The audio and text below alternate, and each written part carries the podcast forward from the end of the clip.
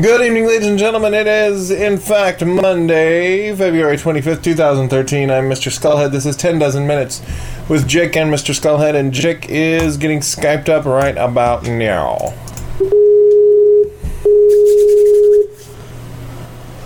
Hello, Mr. Skullhead. Good evening.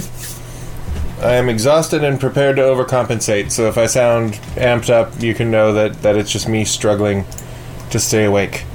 But Okay. uh, we'll Where are make you it happen. exhausted from? Uh, sadly, it's probably from having two nights in a row that I was out past midnight, Ooh. which is really depressing. But the fact remains that no matter when I go to bed, I have to get up at the same time because that's when the kid gets up, I see. and there's only so long that you can distract him. So children Shiny are like nature's alarm clock. There's only so long you can distract him while you're asleep. Well, there's only like you can say, "Hey, it's six thirty. Why don't we put on an episode of Garfield and Friends for you, and you can just sit here and watch it while we sleep." But after a while, like you really feel like, well, I spawned this creature. I should probably interact with him in some way. And anyway, it's breakfast time, so yeah. But uh, Saturday night we went to a uh, Febtoberfest with uh, all of our friends who brew beer have this thing every February where they have uh, beer tasting. They go all out. Like they rented a hall, they cooked a bunch of food, and you just come there and buy some raffle tickets or give them a donation and just drink really good beer all night long. So that was. You know, we should we should open an event venue and call it the Monty Hall. Oh, and uh, there are three doors that lead into the, the venue. You see. Is there also a curtain? Well, two lead into the two lead into the venue, and one of them leads uh, to a forty foot deep pit with spikes in the bottom of it. Mhm. And uh, you pick a door, and then one of the hosts opens a door. They see that doesn't work because if the host opens one of the doors that doesn't lead to the spike death trap, you would always go through that door, Right. right? Because you, you're trying to avoid the spike door. Okay, so two doors go to spike. Yeah. Two No, doors go. the Monty Hall problem only works if the if the outcome if the rare outcome is the desirable outcome. Right. So uh, what'd you do? You just went and you drank a bunch of beer. Yep, hung out with uh, our buddy Vaginal Blood Fart and the gang. I mean, th- there were a good hundred people in this. Uh, it's um, so it's a Czech and Slovak association meeting hall. I guess it's on the top floor of a building. Now, what was the point of even splitting that shit up if they're just going to get back together? Like, oh, we just wanted the name to be more confusing. They had a thing in the on a poster in there that said Czech and Slovak celebrating, you know, like a hundred years together. And said, I thought you guys broke up. I don't think you get to. You have to start over counting if you're back together again. Oh yeah. Well, I don't know. I mean, if you like, if you're one of those couples that gets married and then you get divorced and then you remarry one another later, do you get to say that you're married that entire time? It's probably not. It would make it too easy to break the Guinness Book of World Records, right? Like, I would marry Amanda for one year, then divorce her, and then I would marry Beatrice for one year, and then divorce her, and then I would marry Chloe for one year, and then divorce her, and then I would wait 30 years, and then I would marry Amanda for a year, and then divorce her, marry Beatrice for a year, and then divorce her, and then marry Chloe for a year, and then divorce her, and then that would be what? That would be. I would not be able to say that I've been married for 90 years, Right. right? So, yeah, I guess you can't say No, I think even if you're like if you're married for 50 years, then maybe if you took a year off in the middle there somewhere, then you you could be forgiven for saying you were married for 50 years instead of 49 years. Although, I mean, at that point, you could also you could just wait a fucking year if it was that important to you to tell people you've been married for fifty years. Well, no, I'm just saying if you were married for 20 years and then you took a year off, you and then you were married for 29 more years. Would you say you've been married logic 49 is- years? I'm not Is sure my where the cutoff still is. going? Have I not managed to escape that shit? I would hope that your marriage is Until until one of us is dead, be. there is still a chance we might remarry, right? Like Uh, you are never, ever, ever getting back together. I'm going Taylor Swift on you. maybe I oh you're you, like you you forbid it. no, I'm just quoting Taylor Swift lyrics at you. That's all. Okay. Well, I mean, because I could imagine if I got hit in the head real hard or something.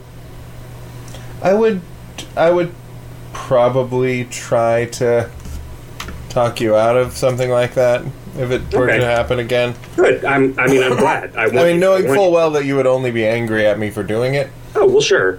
Man, that's the thing about that's the thing about dudes. What's got to get shit done is sometimes you got to have a conversation with somebody that you know is going to piss them off for the greater good. That's right. Sometimes the needs of the many are outweighed by the needs of you not being married to a crazy lady. So I keep interrupting your story about the beer. Oh, yeah, well, it's not really a story. We drank some beer. Uh, Matt and Greta's 13 year old watched The Boy for us. While we Oh, I thought you were going to say Matt and Greta's 13 year old especially appreciated the Doppelbock. Drank us under the table. Yeah, There she was a. Somebody made a root beer beer that was just tasted like root beer but had uh, like 3.9%. So, you know, like a, a Bud Light's worth of beer that tasted like root beer. Huh. Did they call it? Did they name the brand Root so it was Root Root Beer Beer? Oh, I think they should have. Stephen Root's root beer beer. Yeah, there you go. a, a, a jolly laugh in every bottle. Hmm. A red stapler in every bottle. Stephen Root, that guy's got some range. It's not, you know, it's not a lot, but it's some. Yeah, I think people who think he doesn't have any range would be surprised that he's the guy in Oh Brother Where Art Thou? Uh, the radio station guy. Yeah.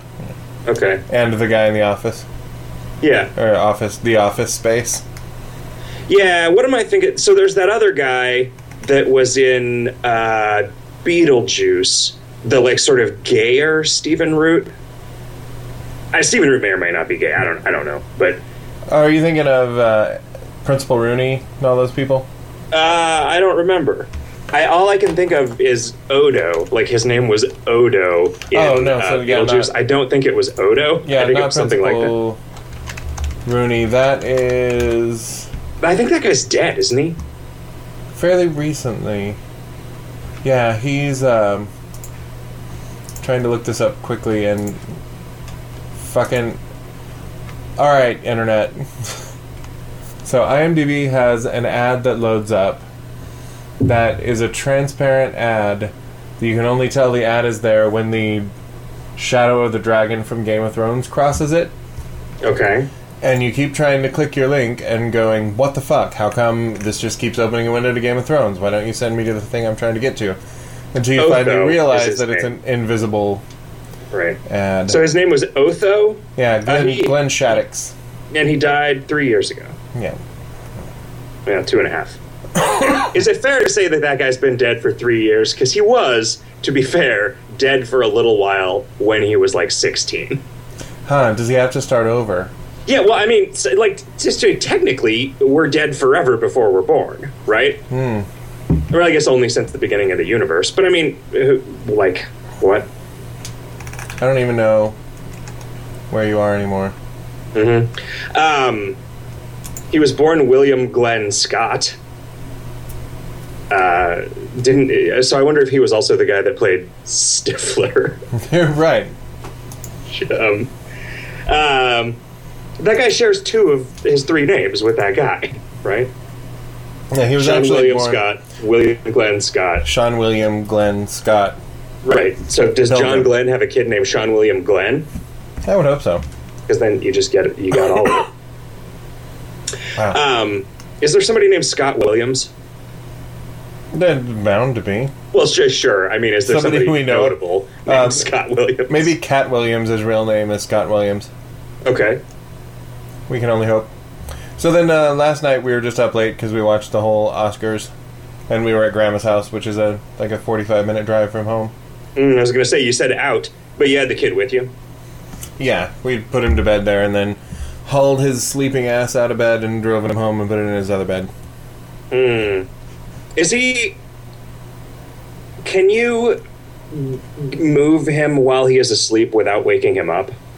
He wakes up maybe a little bit, but then in the morning he doesn't remember it at all. So Huh. it, it's not like traumatic or difficult for him to get back to sleep or anything. Now, why the fuck is that not a thing that can just be true for your whole life? Hmm. the being able to wake up and be moved, and I, would imagine if somebody could like pick me up and carry me from a bed to another bed, I wouldn't wake up. Yeah, that's certainly not true. I, I, I mean, I don't know if you're just saying that for effect. That's certainly not true for me. I mean, I don't know. Maybe if somebody was capable of doing it, but I mean, like I've seen people haul their kids out of bed, and they're not like you're not fucking gentle with a kid. I feel like you get out of that habit real quick. Right. You know, I mean, because you're not going to hurt the kid, but you're also not going to wake the kid up. And what the hell? How is that even a thing? How can you possibly sleep that soundly? I guess you don't have anything to worry about. Yeah, I mean he'll sleep through driving home with the radio on, like a car, car horns and shit going off. You can turn the radio on, but can you turn the radio up? Only if there's a How woman many, singing. how many song. car horns do you encounter on the average drive? I'm- and I'm- and have I'm a you thought about what that means about your driver. driving? Actually, the car horns are on the radio, so if it's one of those damn songs where they put in sirens and car horns to make you wonder what's going on. But no, like it will come home, the dog will jump up and bark, and he just will not stir, and I, uh, I'm envious of that. Anyway, so uh, that was my wild weekend. What were you doing? Nothing. Still, it's fucking nothing. Um, we went to uh, uh, Wes and Rachel had a, an- a grand opening party for the arcade annex that they added onto their house. Tiny arcade added to a tiny house, and Awesome. it's got some pinball machines in it, so that was pretty fun. I played some Creature from the Black Lagoon pinball. Oh, that's cool. um, had a lot of uh, a lot of the game, a lot of the like the meta game associated or- or with you know the, the, high scoring moves on that pinball machine. It seems to be like getting a girl to have sex with you because she's your date at the drive-in. Huh. That is really There's not- meta. I mean, you're not really like. I mean, I guess it's you know maybe you're just getting some kissing, is the implication. But uh, yeah, you got to time a thing right to get a kiss by lighting up the letters K I S S, and the Huh. ultimate goal is to light up the letters F U C K. That that is entirely not true. It is actually F I L M. Um. Yep. Uh, and then uh, we made arrangements with the neighbor's daughter to take care of the cat while we're gone. Uh, that was exciting. Where are you going to? Uh, San Francisco. Oh, right, right. Leaving on Saturday. Um, actually, because we're gonna uh, we're gonna go hang out in LA with Clackling for an evening while we are on the way because we're driving to San Francisco instead of flying. Oh, interesting. All right. Yeah, I want to take a real computer and I want to take uh, the water carbonator and just like I want I want some of the creature comforts that I don't have, like not having to do laundry every five days and wear the same clothes the whole time I'm there. So you wanted to? You just want to bring your entire house? Sort of. I mean, no, I, I really like. I think that Emily and I will fill up the trunk of the car with everything that we could want there. Yeah. um, yeah, you know. Um, I yeah, boy, you talking about uh, going to a thing where you drank a bunch of beers? Although it's a bunch of homebrew, I've not had super good luck drinking people's homebrew. Oh, these guys have been at it for a while and are incredibly good at it. Mm, Good. So I guess it, my my taste in beer runs a fairly narrow line through. Like this, the beer that I like runs a fairly narrow line through the the multitude of beers that are available, and it is not, you know, people make a lot of different kinds of beers when they make beers. yeah, there were some IPAs that I felt like you would be down with.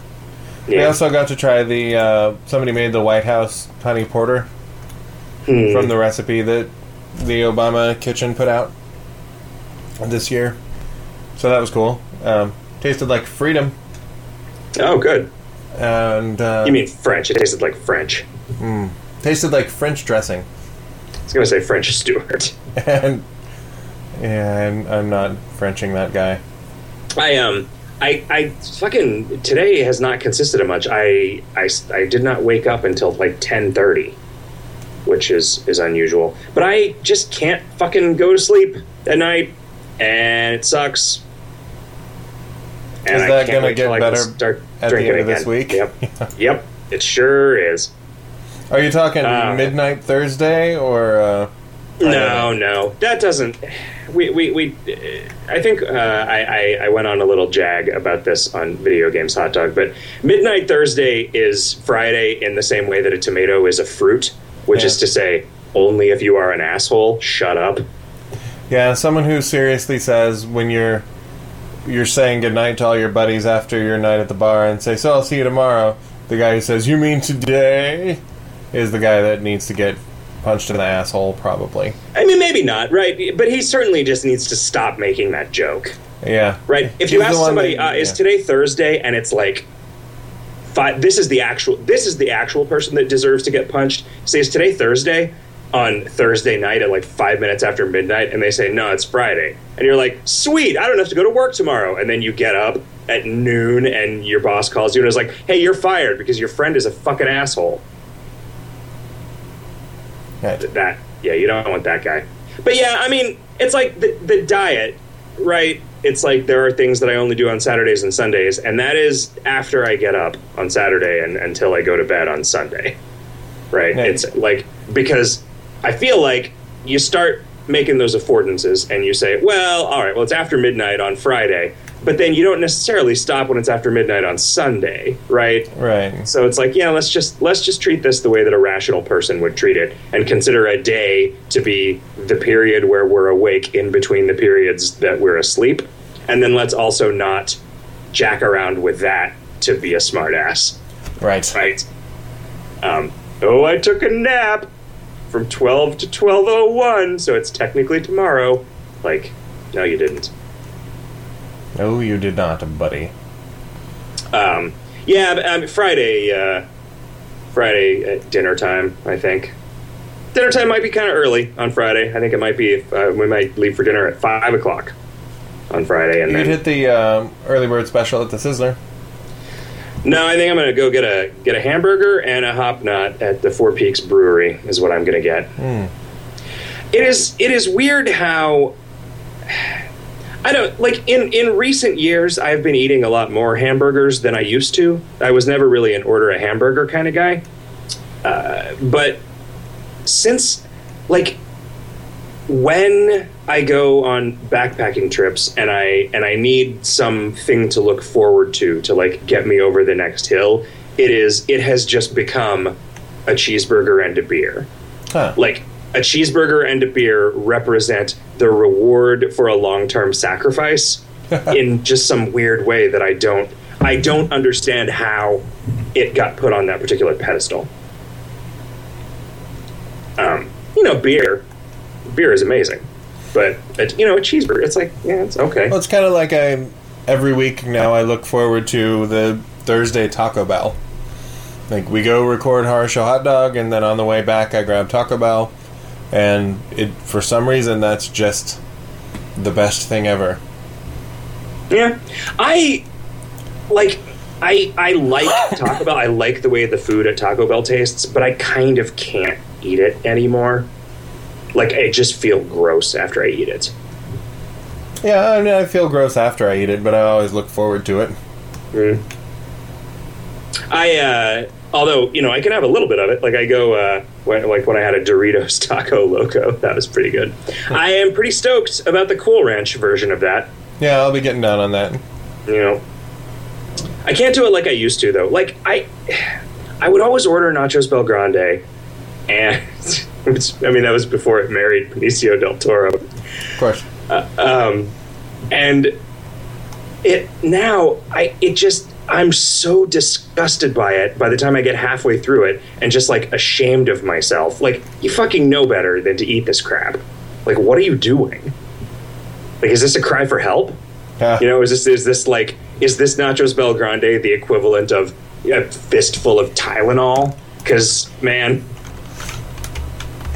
there's there's people that care about you. You oughta you oughta you know maybe deal with the world on its own terms a little better. You get some help. But yeah, I, I like I used to eat that shit like five days a week yeah, me too. you know and uh, like i it has it changed? Have I changed?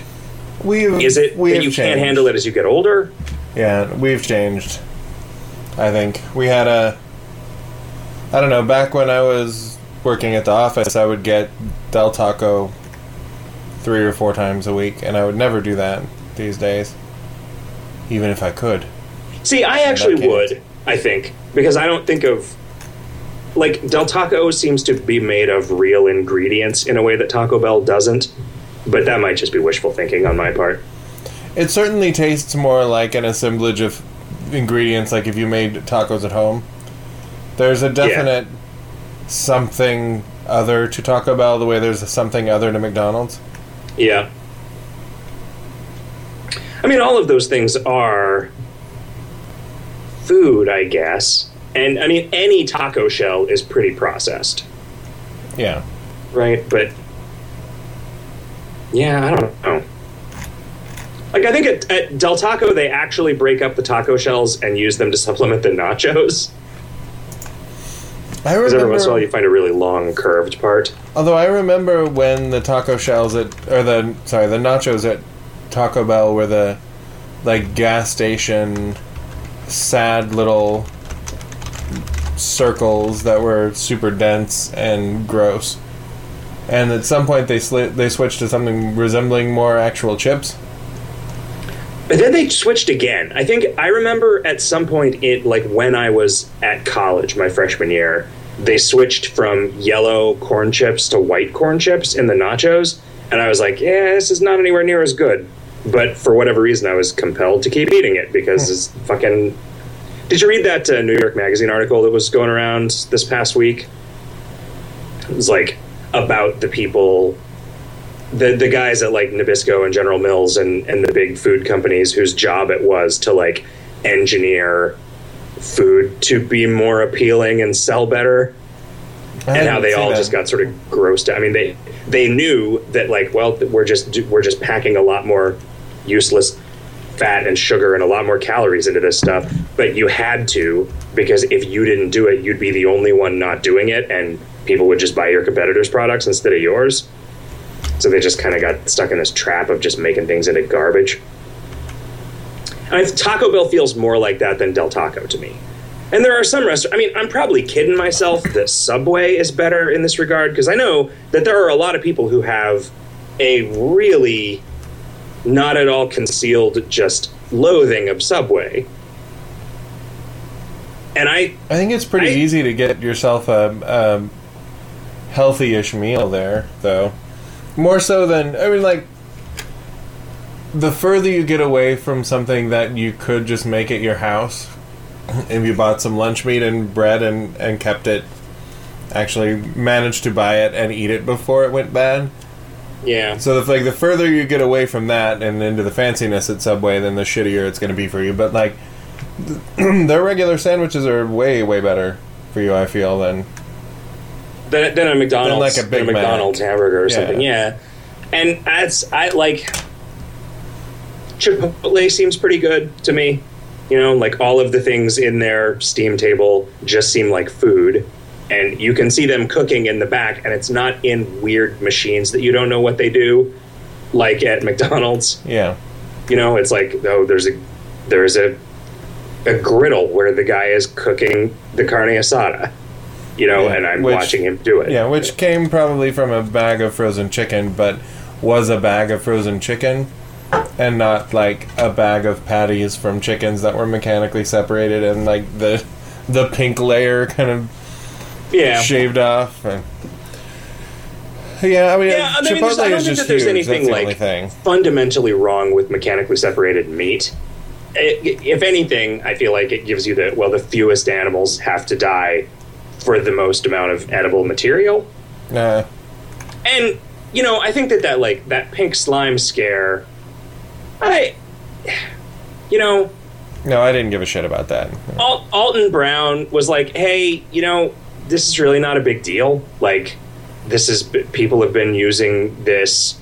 Like, you could have the exact same stuff, and it wouldn't look like this, but it would be the exact same thing. And this is something that people have been doing to meat for a really long time, and it's just not a big deal, and it's totally safe."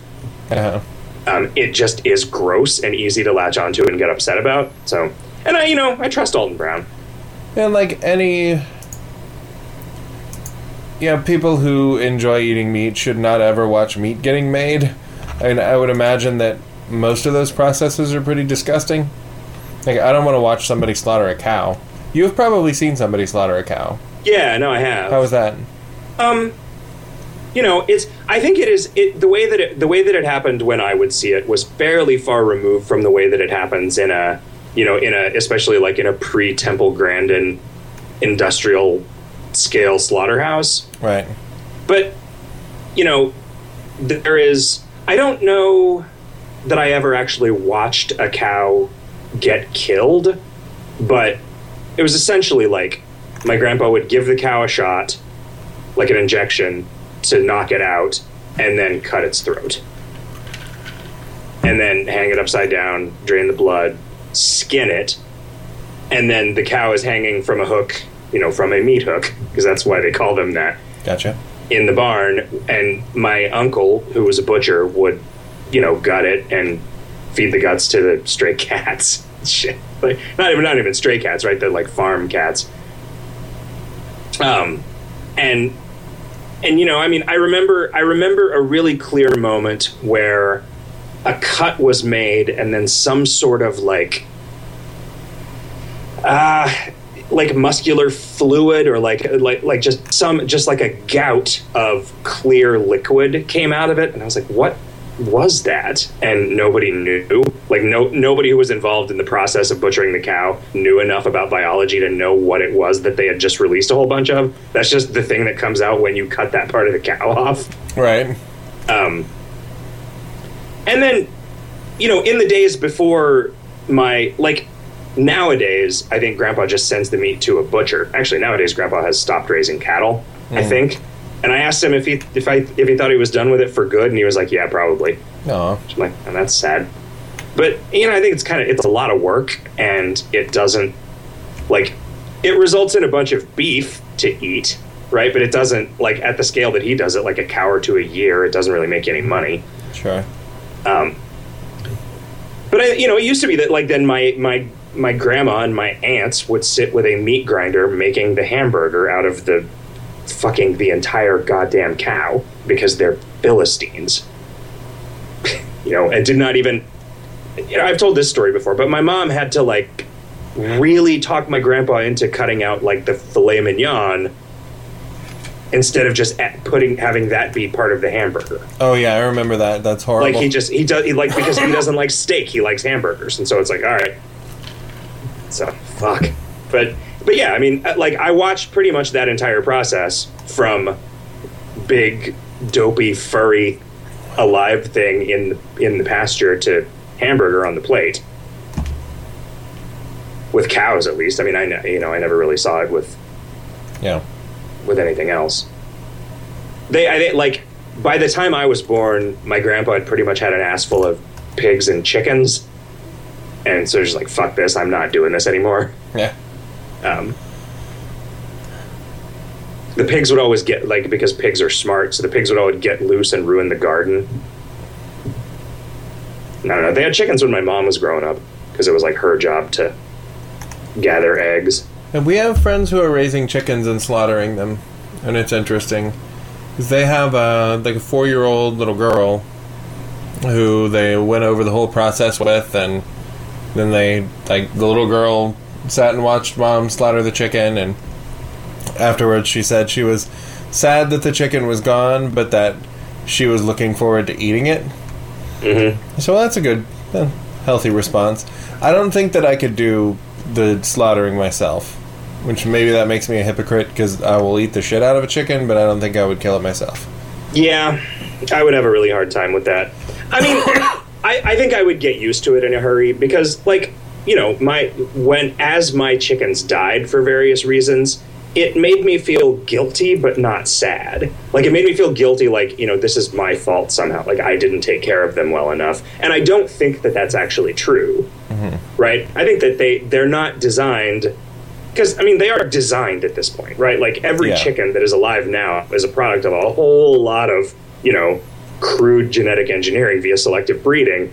And they're not hardy and they're not designed to live in this climate. You know, they're designed to, on average, produce a shitload of eggs. Yeah. And, and you know, meat ones are designed to be really fat. So I, I can't imagine that's a real survival suited thing either. You know, and that's why people who raise chickens for eggs have 50 chickens instead of three chickens, you know? Yeah, I don't know. I guess Gruner has three chickens. For But they're just, you know, they're better at keeping things alive than I am. Their, their, their baby is still alive. yeah. Uh, whereas your baby, we don't talk about. hmm Yeah, the uh, the chicken thing. I don't know. The wife wants to get into that, and I just don't. I don't want to have another thing to take care of. And Huh. the like, because here you also have to build. You either have to bring them inside in the wintertime, or you have to build some kind of heated structure that they can be in. And uh, yeah, I just don't want to. Yeah, that that would be pretty rough. I mean, if it if it had not been so, you know, it was like a day's work to convert this weird doghouse I had into a totally suitable chicken enclosure, and like, yeah, I don't know. The reason the reason that I don't it it does not take very much time to care for them, right? And the reason that I don't the reason that I didn't get any more after all mine died is because it's like yet another thing stopping me from spending as much time as I want to in San Francisco, Right. right? It's like it's a more complicated thing like hey, could you come and feed my cat? Is a thing where hey, could you come and feed my cat and also take care of a bunch of chickens is just a taller order.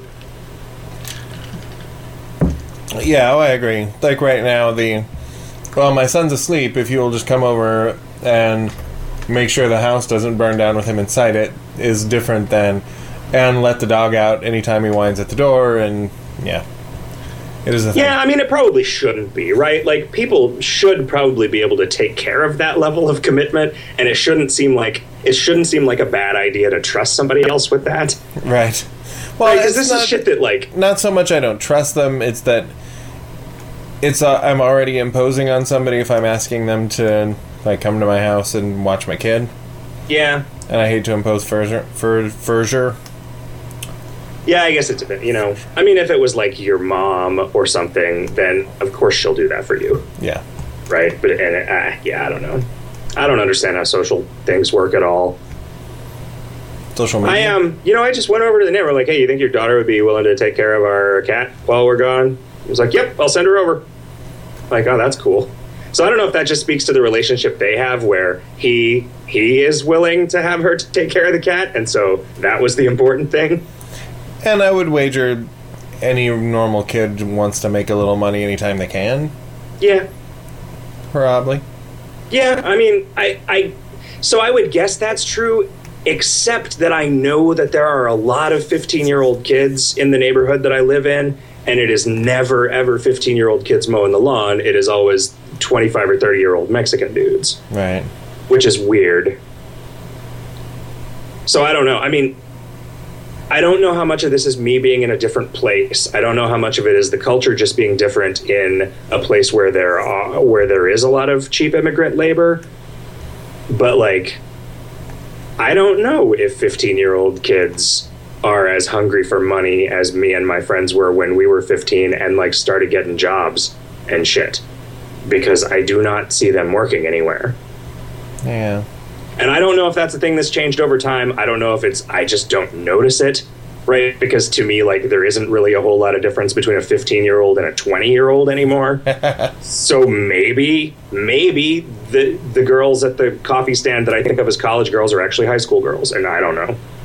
Yeah, don't have sex with any of them Okay, until you find out. they all have tattoos, which used to be, we used to think, oh well, she's got tattoos, she has to be at least 18. Otherwise, that's against the law. you know, There, there are kids Oh. in my wife's classes who are 13 and have tattoos. Yeah, well, with parental consent, apparently you can do it in some places, or if your if your dad's a tattoo artist. Well, like, if your brother made a little tattoo gun out of an RC motor and a needle, you can have a tattoo. Yeah, That's like kind a of a thing, like a swastika or a ring of barbed wire around Yeah, your like arm. a. It'll look, you know, like you can have a shitty tattoo, but hey, that's better than no tattoo at all, right?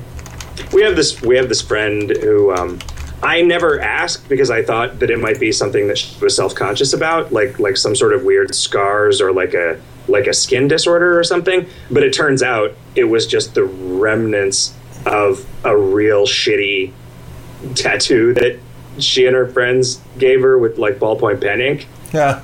and stuff. And I was like, oh, okay, that that suddenly explains a lot. I remember kids doing shit like that with like ballpoint pen ink and just a, I guess, sewing needle.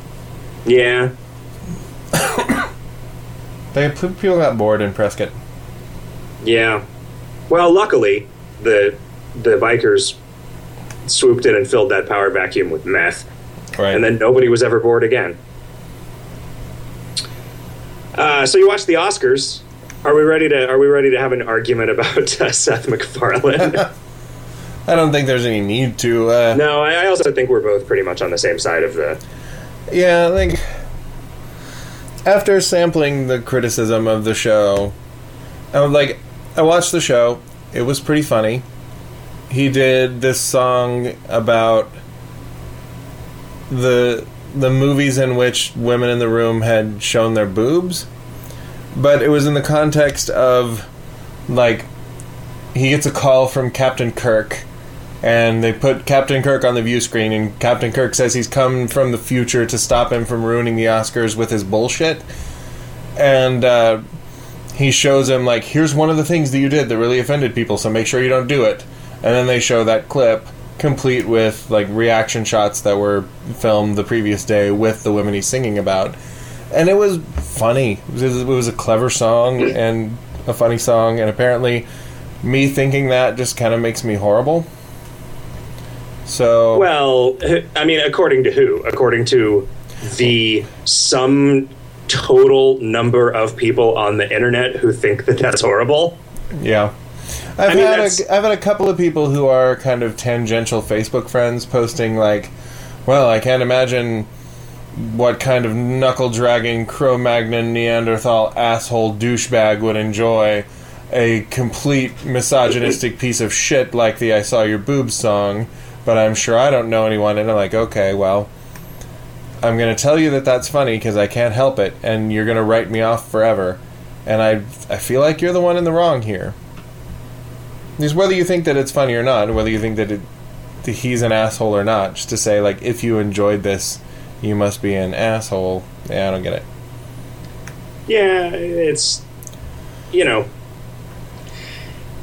people enjoy being outraged. Some people, some people enjoy being outraged. They also enjoy having their their beliefs reinforced. So, like, if the narrative is that Seth MacFarlane is a misogynistic douchebag, then that's where we'll start from our evaluation. And if there's any way we can make anything he says seem misogynistic, we'll do it. It's kind of like the like, well, obviously Obama's doing this thing because he's a Kenyan Muslim and you can you can find a whole lot of things that he would do because he's a Kenyan Muslim if you start from that place. It has it has been weird to me. Like I we talked about this in in Dev a little bit today. I I don't get every once in a while something comes out of the like like uh, hyper liberal nerd echo chambers that I hang out in that really really surprises me. And uh, two two of those things are people being super people feel like feeling like the South Park guys' political viewpoints are super objectionable, and people feeling like Family Guy is not funny, and that Seth MacFarlane is a hack and and a socially irresponsible asshole. And because I feel like I feel like the culture that I am in would like both of those things. Uh-huh.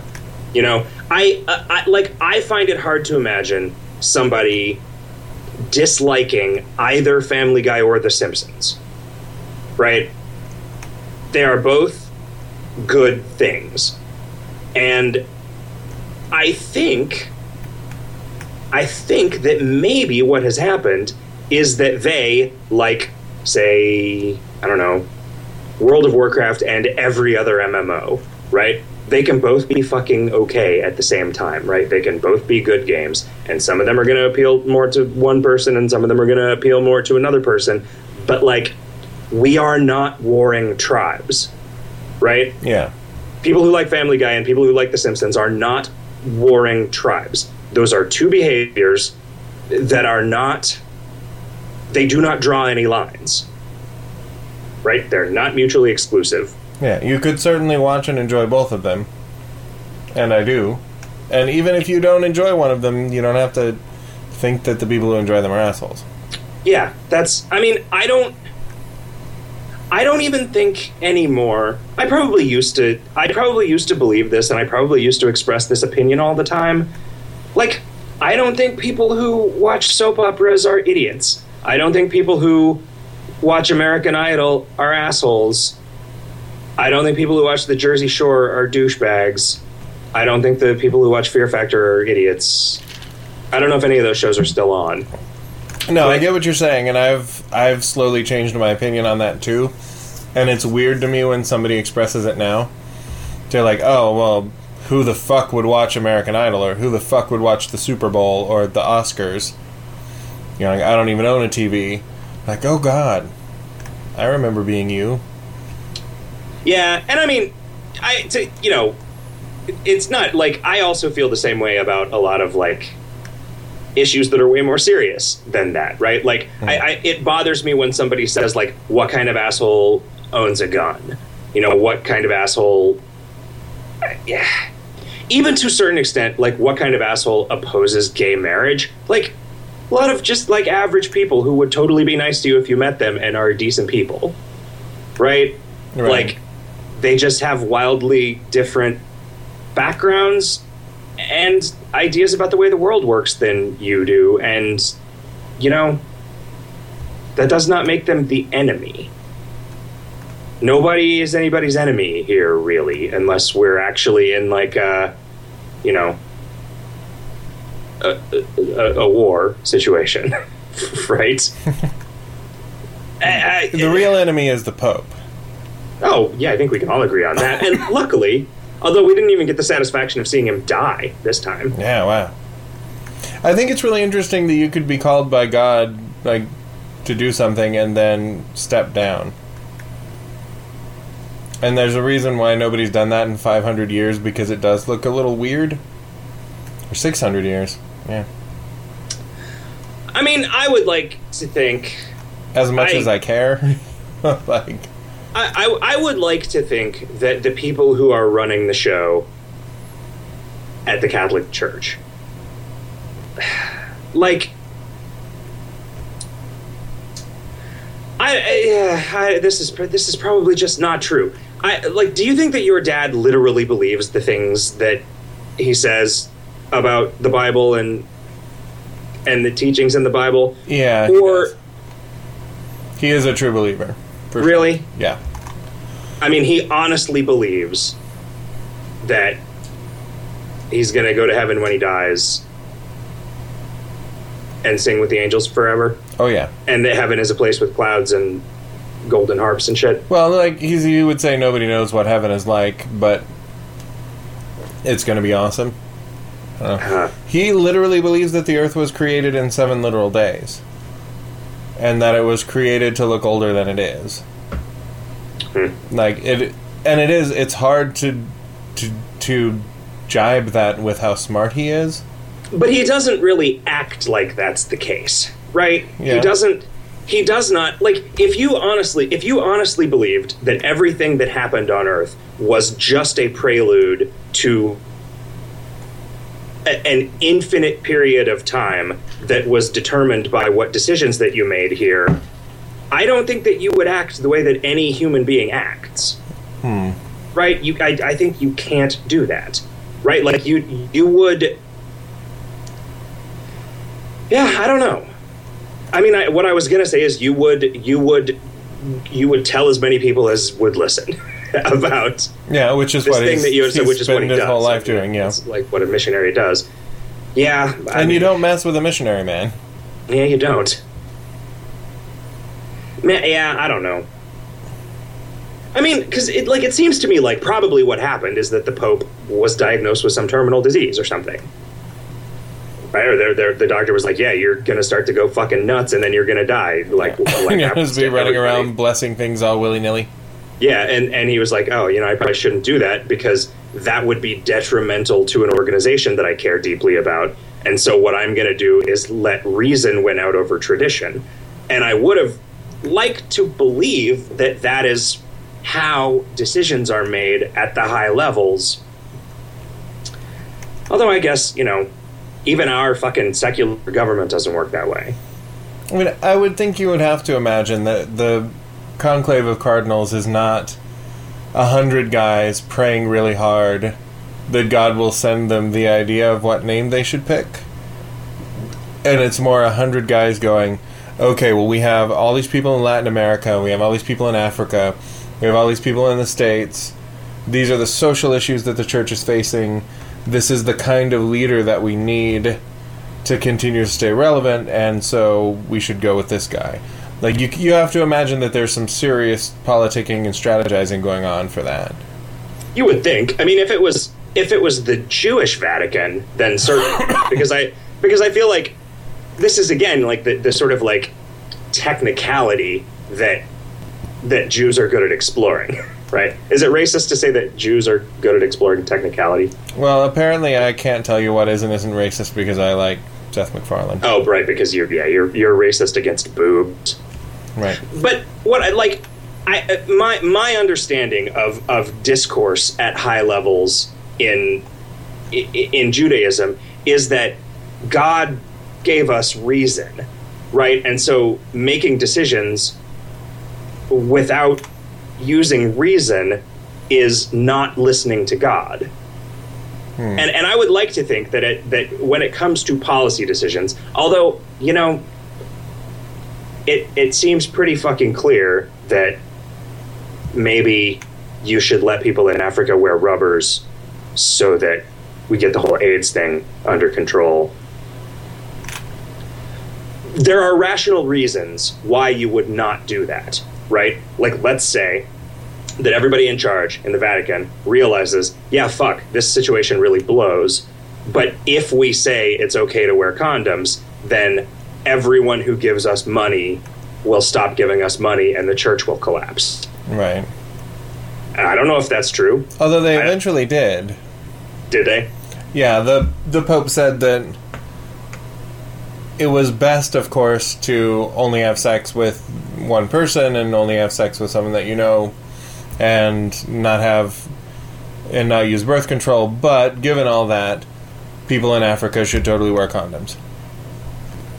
It kind of was said in a way that made it like if you're not in Africa, you know I'm I'm just saying this so that they don't get more AIDS. Don't you think you can go using condoms? Uh huh.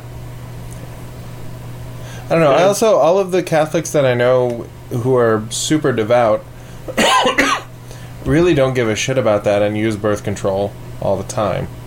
Yeah. So yeah, me too. like the importance of the Pope is maybe over presented. Like I I would think that you do whatever the Pope says if you're a really devout Catholic and apparently it's more of a well, you know, the Pope is totally infallible, but it's not like he's right about everything. It's like the Queen. The Queen, if she had balls, she would be the king. Uh, Casey Wiederman uh, wrote into Radio Bugbear while we were on the uh, while we were on the show. He said, "Hey Jick, your cheeseburger and beer pedestal mirror something in Donald Miller's book Through Painted Deserts. He hikes uh, down and up the Grand Canyon, and all he wants is a bowl of raisin bran, which was in his head at the time just the best possible imagined reward. So he has a bowl, and it's amazing. Also, some stuff about God. Wow, It's pretty good. Okay, I'll check that Um, out. all I wanted on my first Grand Canyon trip was chocolate milk and chili cheese Fritos, and then I ate some of those, and it was super gross. Yeah, And then uh, we bought some cigarettes, and on the way back, uh, I lit a cigarette, in this passenger seat of the car that Roy was driving, and then I was like, uh, I don't actually want to smoke this cigarette because I feel too sick. And I threw the entire cigarette out the window, and a draft of wind blew it against the window of the car where it spun in circles for a really long time in place, and then flew off to probably start a forest fire. Right. I mean, we weren't really in the forest. And I don't know why that tiny moment is a thing that I will always remember. Like it wasn't. That was your garden state. Yeah, Moment? apparently that was my. Maybe that was that was God talking to me.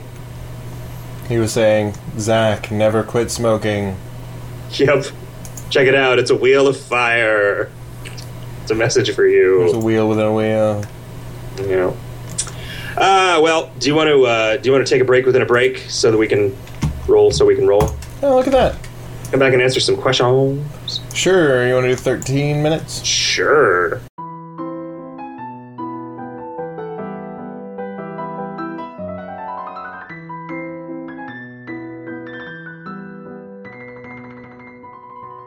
And we're back. What the hell were you listening to?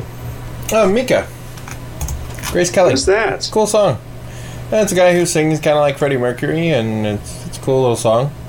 I like it. Hmm. Nothing wrong with it. Four or five years ago, it was a big deal. Good. Yeah. So, It Sounded pretty Oh. precious. oh, it's delightful. Uh, hey, radio bugbear messages. Unless you had anything else, Something else, anything else, uh, further awkward silence and, and stuff. Go ahead. anything other than anything else. Hmm. Anywhere better than everywhere else. What what what's the phrase I'm looking for? Everything louder than everything else. Yeah, what's that? Is that like a U2 song? The Meatloaf song. Oh, good. Yep. Sturlock says, "Can scrolls of drastic healing be added to the list of items that move, remove beaten up?" No. They don't. Beaten up is not a thing in Final Fantasy. Hit points are. Right. and you have a lot of them. And over the World of Square says, just wanted to say that the item info on consummate salad is the best item info in the game. Well, thanks. Ipecac 2 says, why don't two glowing red eyes combine into anything? Isn't that normally what we do with halves of pairs of things? But it's not. The, the thing about Hal is not that he had two glowing red eyes and that made him super spooky.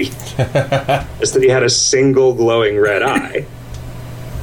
It made him unlike a thing that you could that you could uh, relate to. Linguini Lad says, uh, the neckbeard giant uh, looks like Jonathan Coulton. Coincidence? I, I mean, no. I get no. Yes, yes. I, after I finished drawing it, I was like, huh. I kind of just drew a giant that looks like me. Do you look kind of like uh, Jonathan Coulton? I, I guess maybe a little bit. When I when I have a beard, his hair is a different color than mine. He's shorter than me. His hair is shorter than mine. He's I don't know. He's cool, and I'm not real cool. The internet loves you too. Well, not as much as they love him. Yeah, that's true. But the internet doesn't love anybody as much as they love him. Know.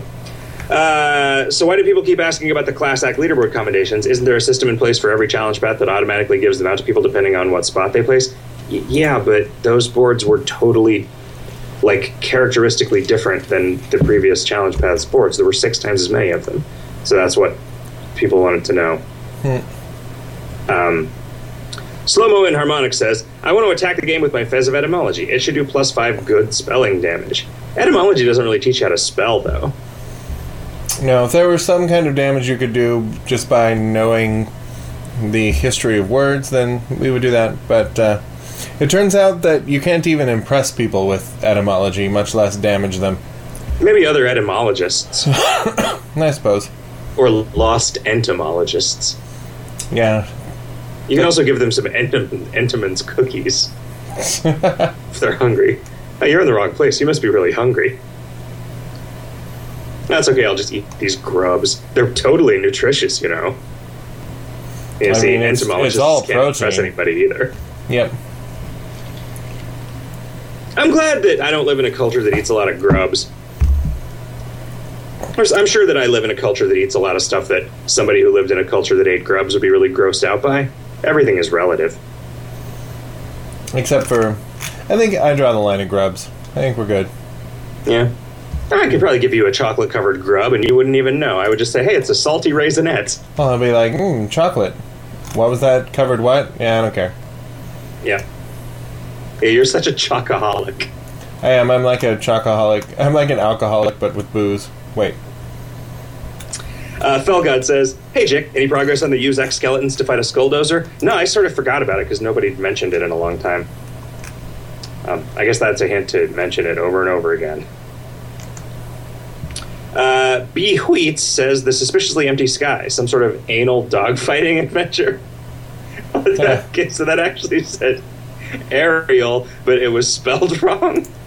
and it was in the font Arial, which made the A R I look like A N. I did not do that on purpose. Um, anal dogfighting.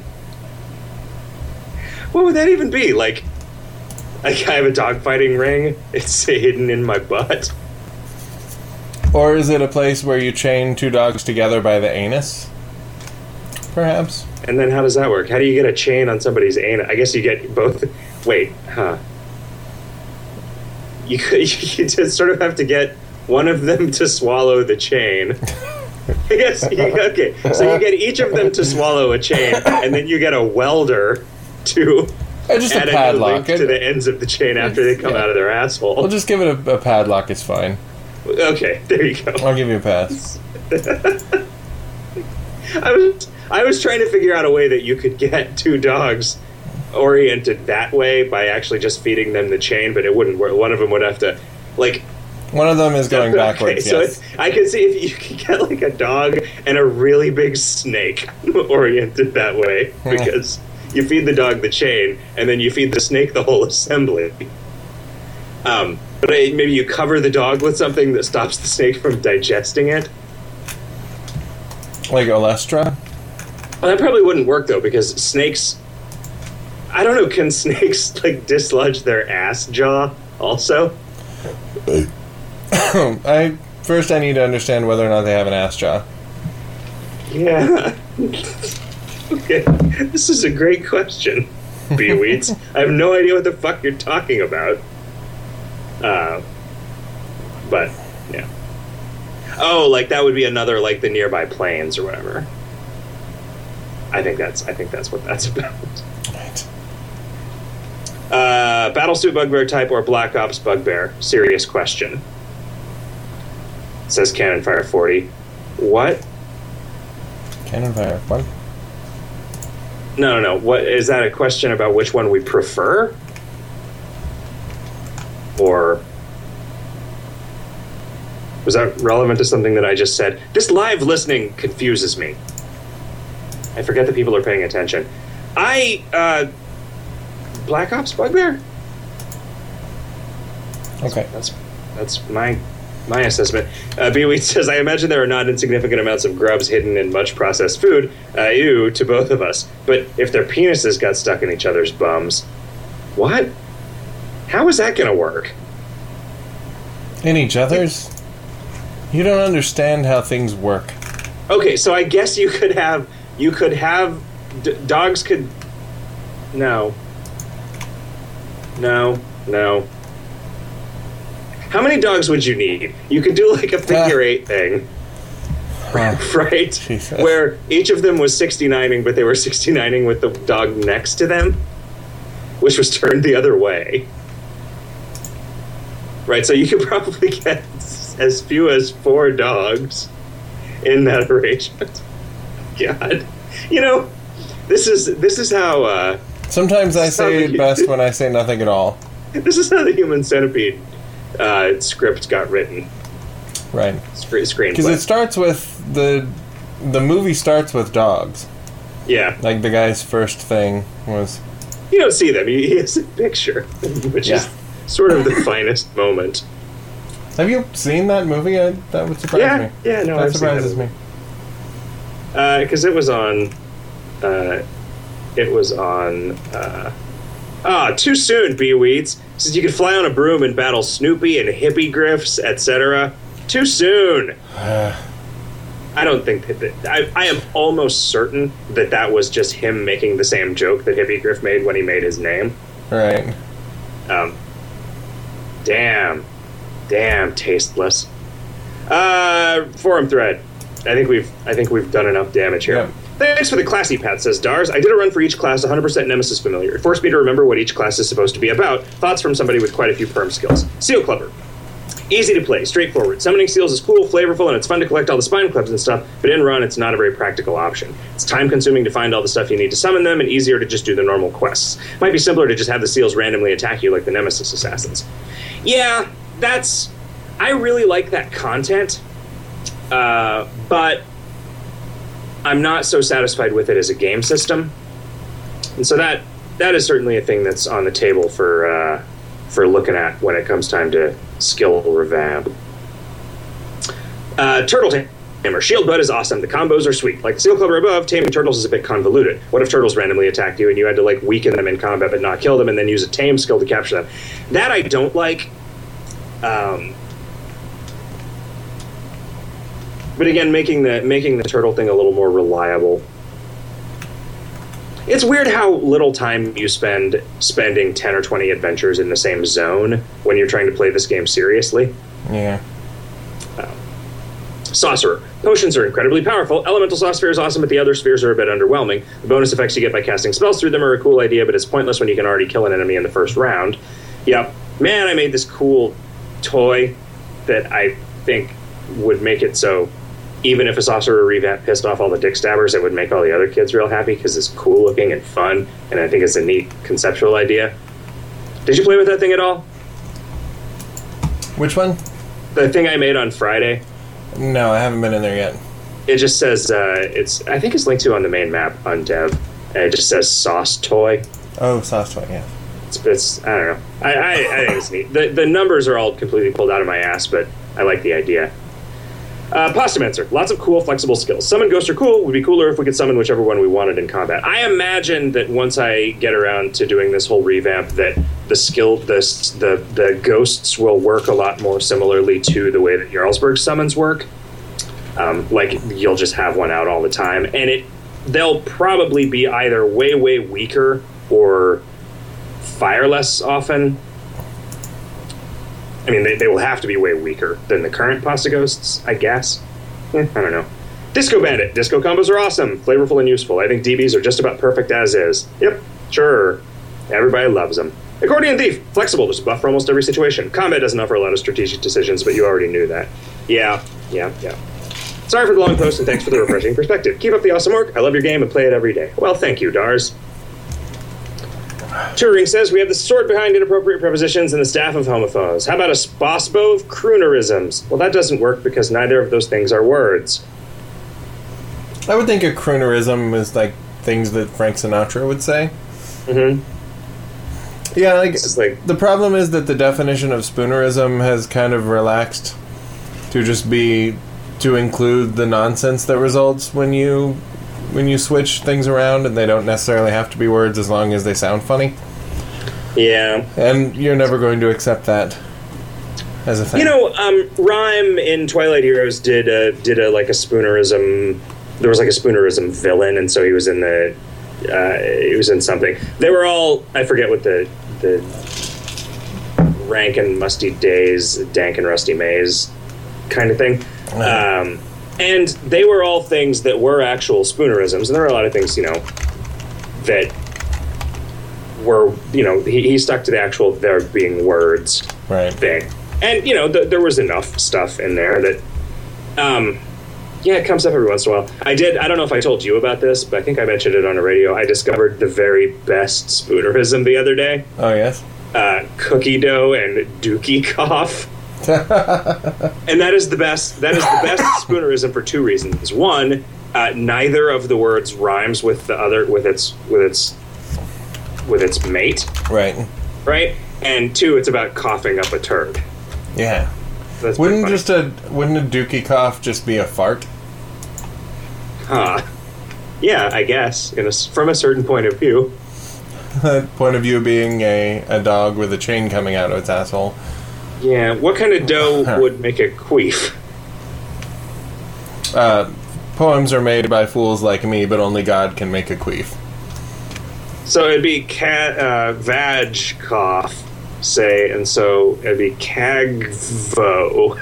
Cagbo. Mm. That doesn't work. That isn't a real thing. Excuse me. Uh, is there a word for vagina that starts with D? And Dickhole. I think that means something else. Dick Void. Dick socket. Dick Socket, attorney at law. Hey, Jick and Scully says Joe's Mule one two three. I know lots of people have asked for a tweak to the way the palindrome works. Last time the question came up, you kind of disregarded it because you didn't understand what the problem was, which is fair. Whoa. To complete the palindrome quest, you must get items from three non-combats as well as a ketchup hound from Bob Racecar, then put them on the shelf in the next non-combat. You also need stunt nuts for the next quest. The palindrome has Bob Racecar, which drops both stunt nuts and a ketchup hound, and it has Racecar Bob, which drops stunt nuts but no ketchup hound. The encounter rate for both Bob Racecar and Racecar Bob are extremely low, which leads to a lot of RNG fuckery in the palindrome, and you have to get that specific low encounter monster. Add to the fact that the drop rate at the ketchup hound is about 35%, you might find yourself looking for three or four of these guys, which burns tons of adventures like 70 or 80. The consensus seems to be that adding a ketchup hound drop to Racecar Bob would make it a little better. I, for one, would approve of this. Since this long diatribe wasn't actually a question, here's a question. Will you please add a ketchup hound drop to race car Bob? Pretty please? Yeah, sure. Uh, Pastaman27 says, Dear Jick, back when the Helm Boris was released, I was rather annoyed. Gear you can use in hardcore, what is this garbage? However, after hearing your explanation about how you need the creative flexibility to explore things outside the traditional hardcore normal divide, I ended up agreeing with you. Uh, following that, each of the the, following that, each of the character challenge, class challenge paths has been cooler than the last, and after a two month ascension break, I'm really enjoying playing Jarlsberg. The knowledge that my next run will be a little easier makes it all the more rewarding. I'll admit I don't have a lot of sympathy for the people who complain that it's hard work to play competitively, but I admire your cleverness. Selling dick anesthetic to people who complain that stabbing themselves in the dick is painful seems very much like a lemonade out of lemons decision that I've come to expect from you and the team. I look forward to the next challenge path and the upcoming release of Word Realms. Thanks for all the hard work, and I wish you and your team the best. Sincerely, Pastaman27. P.S. Horror show and video games hot dog are a lot of fun to listen to. TLDR, Jarlsberg is awesome. You guys are awesome. Well, thank Oh, you. Thanks, buddy. Thanks for listening to the horror show. I know that we Uh, have like around 200 people that download it, but it always surprises me when I hear somebody actually listens to it. So I. I have to admit that I have not listened to it, and I apologize. I wouldn't expect you to. I, I want to send you the bumps at some point so you can hear them because I think those are pretty cool. But I I would not fool myself to think that it would be that entertaining for you to listen to. I mean, I'm not. I am not a horror show enthusiast. Mm-hmm. Right? If you guys are just talking about life and shit, It is kind of gratifying and strange that we have people who listen to every episode but don't watch any of the movies. So, like every week, we say next week we're going to discuss these three movies, and we all watch them so they'll be fresh in our minds. But there are people who just listen because they like their only interaction with the movie is us talking about it, and I think that's nice, a little flattering. Uh, how about a sword of opposites, says Whack. It's actually a bow, and it changes your words into their opposites. Examples yes, no, agree, disagree, Yeah. buying, selling. It would be kind of interesting to, to have that database. Hmm. Um, although it would be very, very difficult to even. The hard thing about doing databases of language is that there are a lot of edge cases that are open to interpretation. You know, what is the opposite of rough? Is it gentle or is it smooth? Mm. Is it both? It's me with the ladies. This is actually a pretty good idea. I wonder how big. The, so, one thing that makes the staff of homophones a lot more feasible as a thing is that it is pretty easy to just have a PHP script that has an array of all of the homophones in it Mhm. uh, that are used. That is definitely not going to be the case with words and their opposites because there are going to be a lot of them. So it would have to work. It would have to work in a different way than other things that just swap out words. But I bet it would be possible. That is a cool idea, Whack. Thank you, Mr. Skullhead. Please become a doctor so we can call you Doctor Skullhead. I mean, I call you Doctor Skullhead sometimes just for fun. Yeah, I'm not sure why. I don't think I would be too taken aback if I had a doctor named Doctor Skullhead.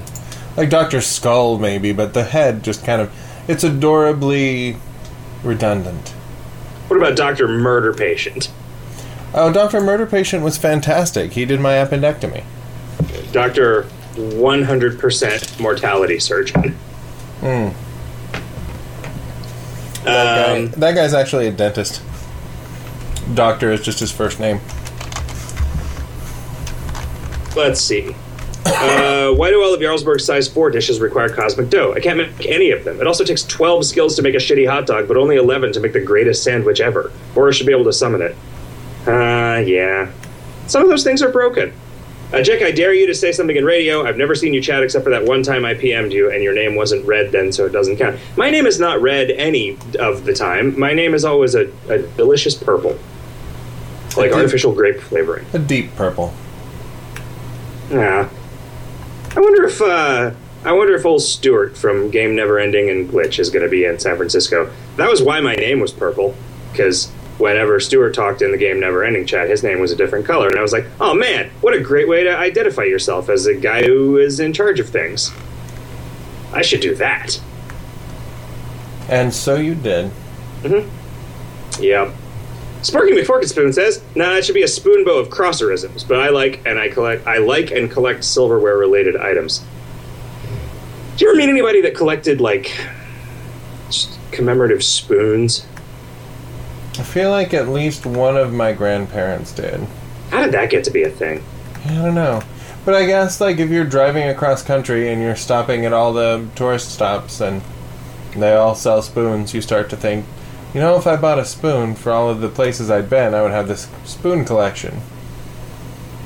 And I did see some something that I thought was it. interesting, which was a like a manufacturer of souvenir state-shaped refrigerator magnets that was such that you could put them together on your refrigerator and make the country, and they were all the same scale and fit together properly. I thought that seemed like a pretty cool idea. That is a pretty cool idea. Um,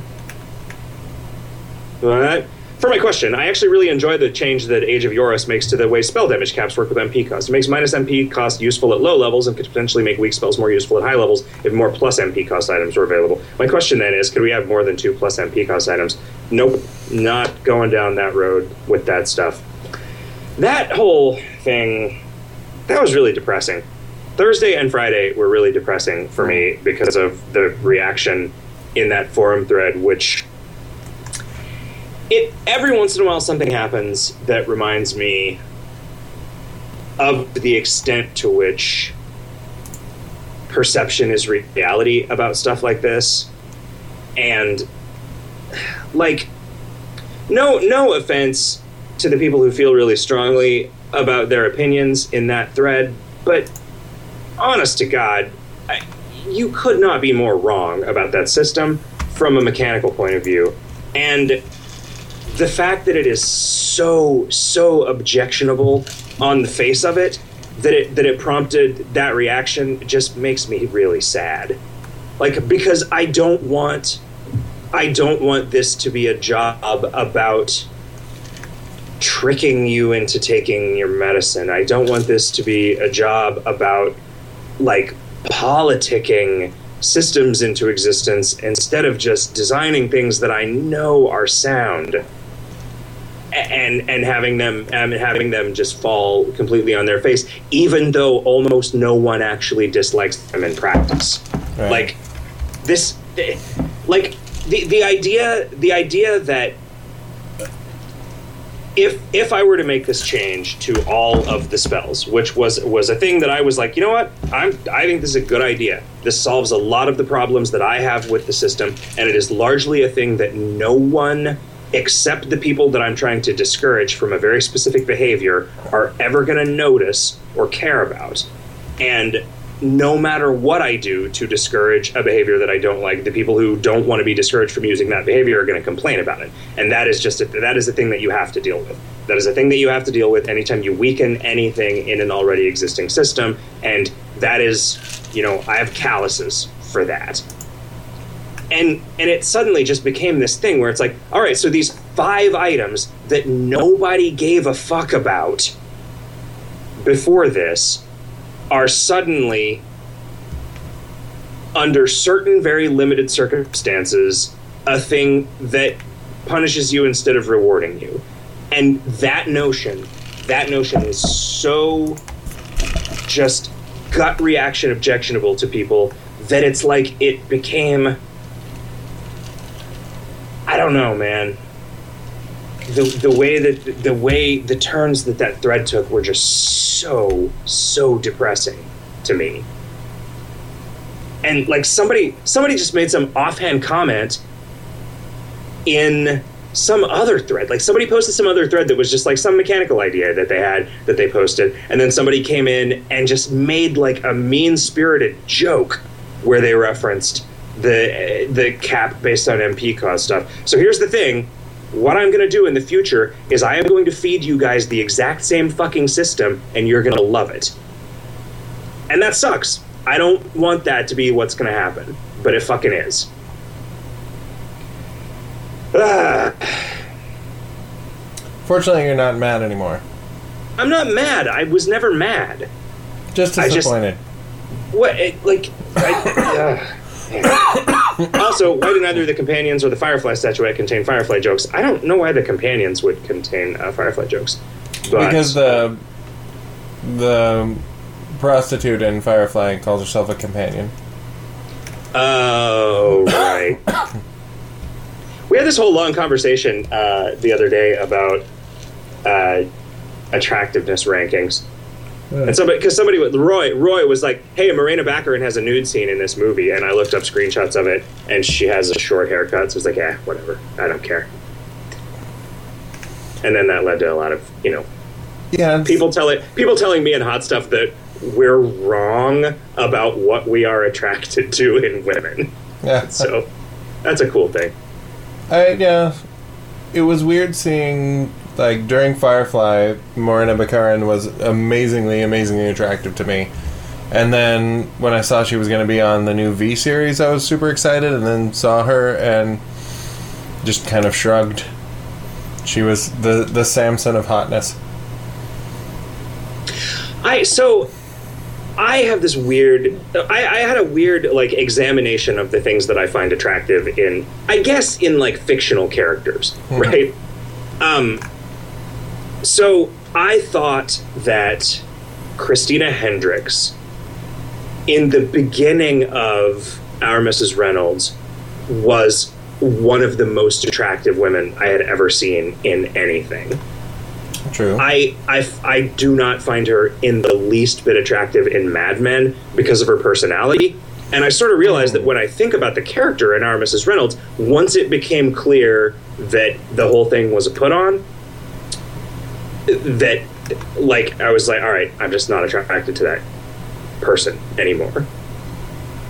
I, I could not really find Morena Baccarin's character attractive because of I think a couple of things. One, the, the like sort of manipulation and politicking that was core to the character, and also because she reminded me of Roy's crazy evil ex, oh yeah, I guess so.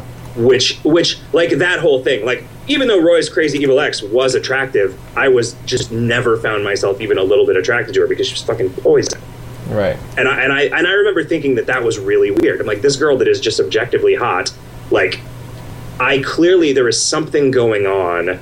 And this is not a thing that I would have probably said about myself. There is something going on at like a at like a dick level that makes me genuinely unattracted to people whose objections, whose personalities I find objectionable. Right. Yeah. But Morena Baccarin's character was all of her politics and whatever were benign. Right? Yeah, they were always for the benefit of her her client. yes, but it was in that it was in that stripper way, right? Like like I felt mean, like I- she had a I felt like she was very genuine with her affection, but you know, in the moment she was very genuine in her affection.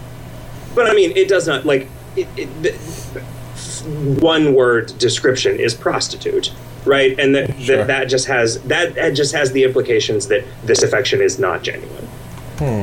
right? It's definitionally not genuine, or you wouldn't be paying for it. And you know, so then when I realized my my ranking of the attractiveness of the girls in Firefly pretty much went in order of like specific competence Hmm. and straightforwardness with crazy at a third rank for no good reason. right? Crazy was only at a third. Like, River would have been the least attractive to me if it had not been for the real world experience making the prostitute whose name I don't remember in the show the least attractive. anyway, this has been in what order would you fuck these imaginary women? So you start with Kaylee, as do I, Yeah. and uh, And then know. Zoe and then River and then, no. Mine would probably be Kaylee Inara is her name. Um, River Zoe. Yeah, it's only because you don't like black chicks. I was gonna say only because I'm kind of a racist. I have never gone black, and so I have nothing to come back from. And I mean, physically, physically, the top two are sort of interchangeable, but engineering skills are more attractive to me than fighting skills. Well, and Kaylee's so nice. That was my thing. And she's just like sweet and sunshiny and but not dumb, Uh huh. but just really like just nice, you know? You'd want to have a cup of coffee with her. And Sure. then sex. Sure.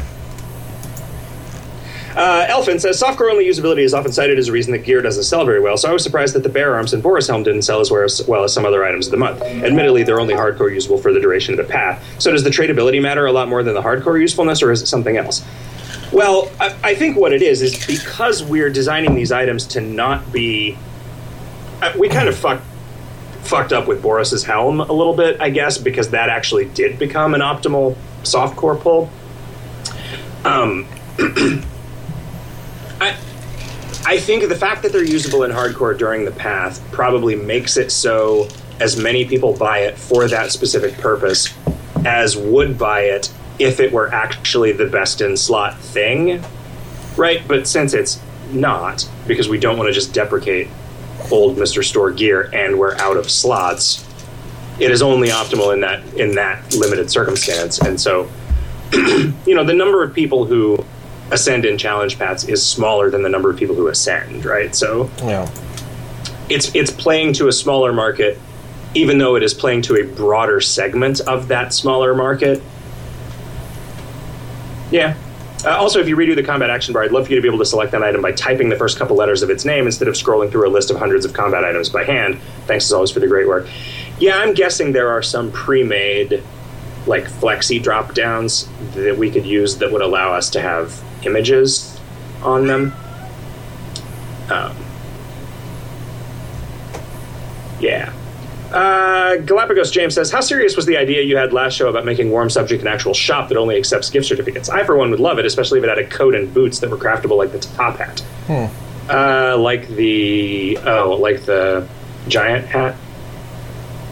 People will Yeah. really like. I.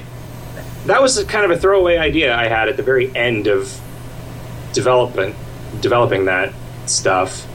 Like, I was gonna. Like, having the extra levels of adding more gears onto the hat was was a last minute thing, but that turned out to be like a thing that people really liked. That makes me happy. I like it. I like it when something accidentally gets a lot of good feedback like that. Um, Jick sa- continues Galapagos James. You've mentioned how much the level 11 quest will be a pain with the things you need to unlock that aren't obvious, like getting to the island. Does this make you wish you'd had the level 12 quest before the level 11 quest, since that would be more streamlined? In fact, now that General Store is run by a general, he could both advise on starting a war and give you a quest to get the boat plans all in one go. Oh, I see what you mean. Because because then by the time you got the level 11 quest, you would have already had to have gotten access to the island. You know, I I think at whatever level th- this is probably the way that I would want to approach this in an ideal world. At whatever level you at whatever level the hippies, the baseline hippies and frat boys would be appropriate, which I have I don't have any fucking idea what level those monsters are. Right? Because when we put them in there, they were probably slightly higher than the highest level monsters that existed.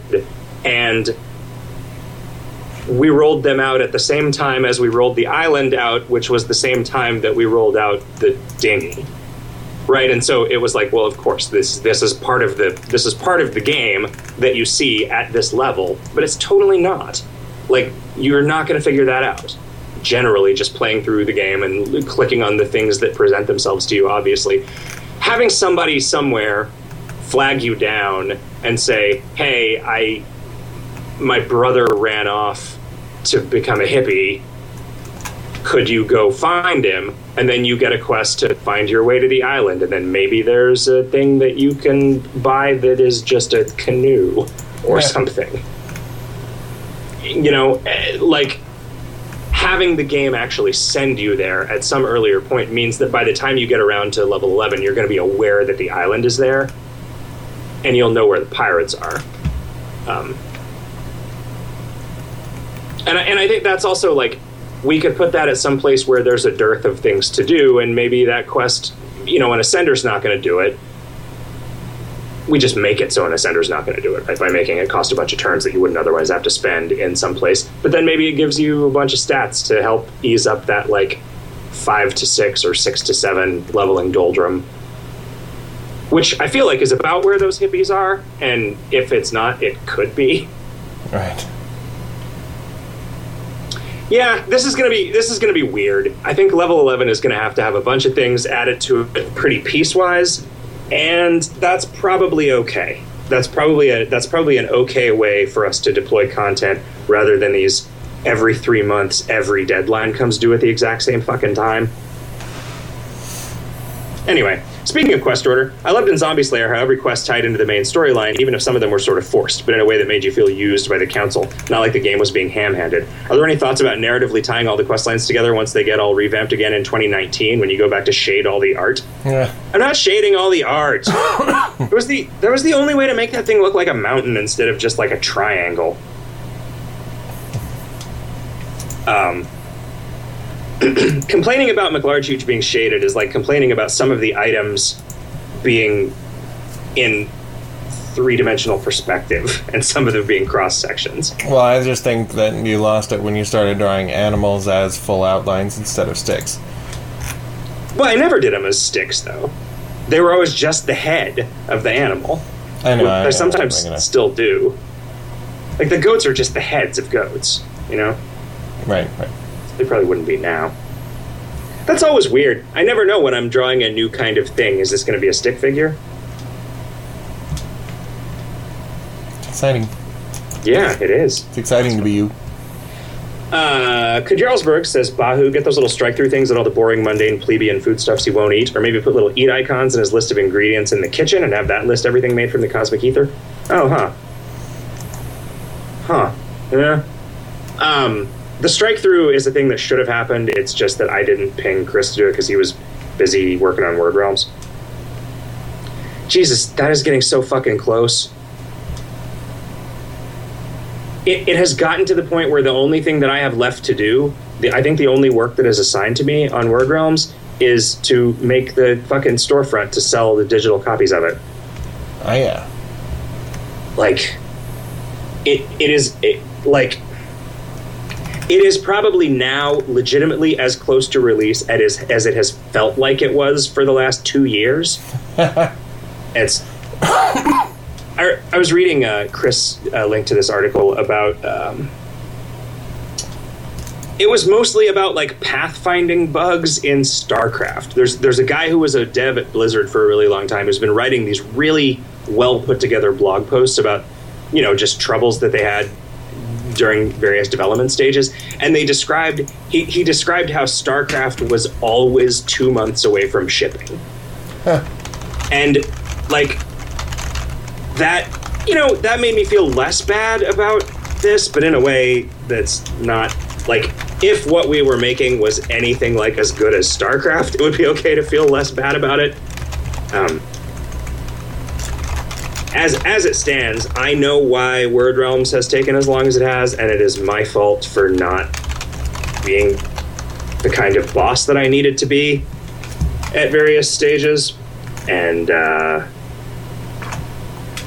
yeah, I would have thought there were all these times when it was like, "Fuck, man, we should we should have just started over from scratch.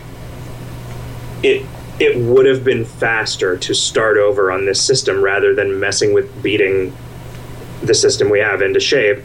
And at this point, we can honestly fucking say that about the entire game. Like, it, we would have been better off just starting over and having Chris rewrite all the code from scratch. Huh.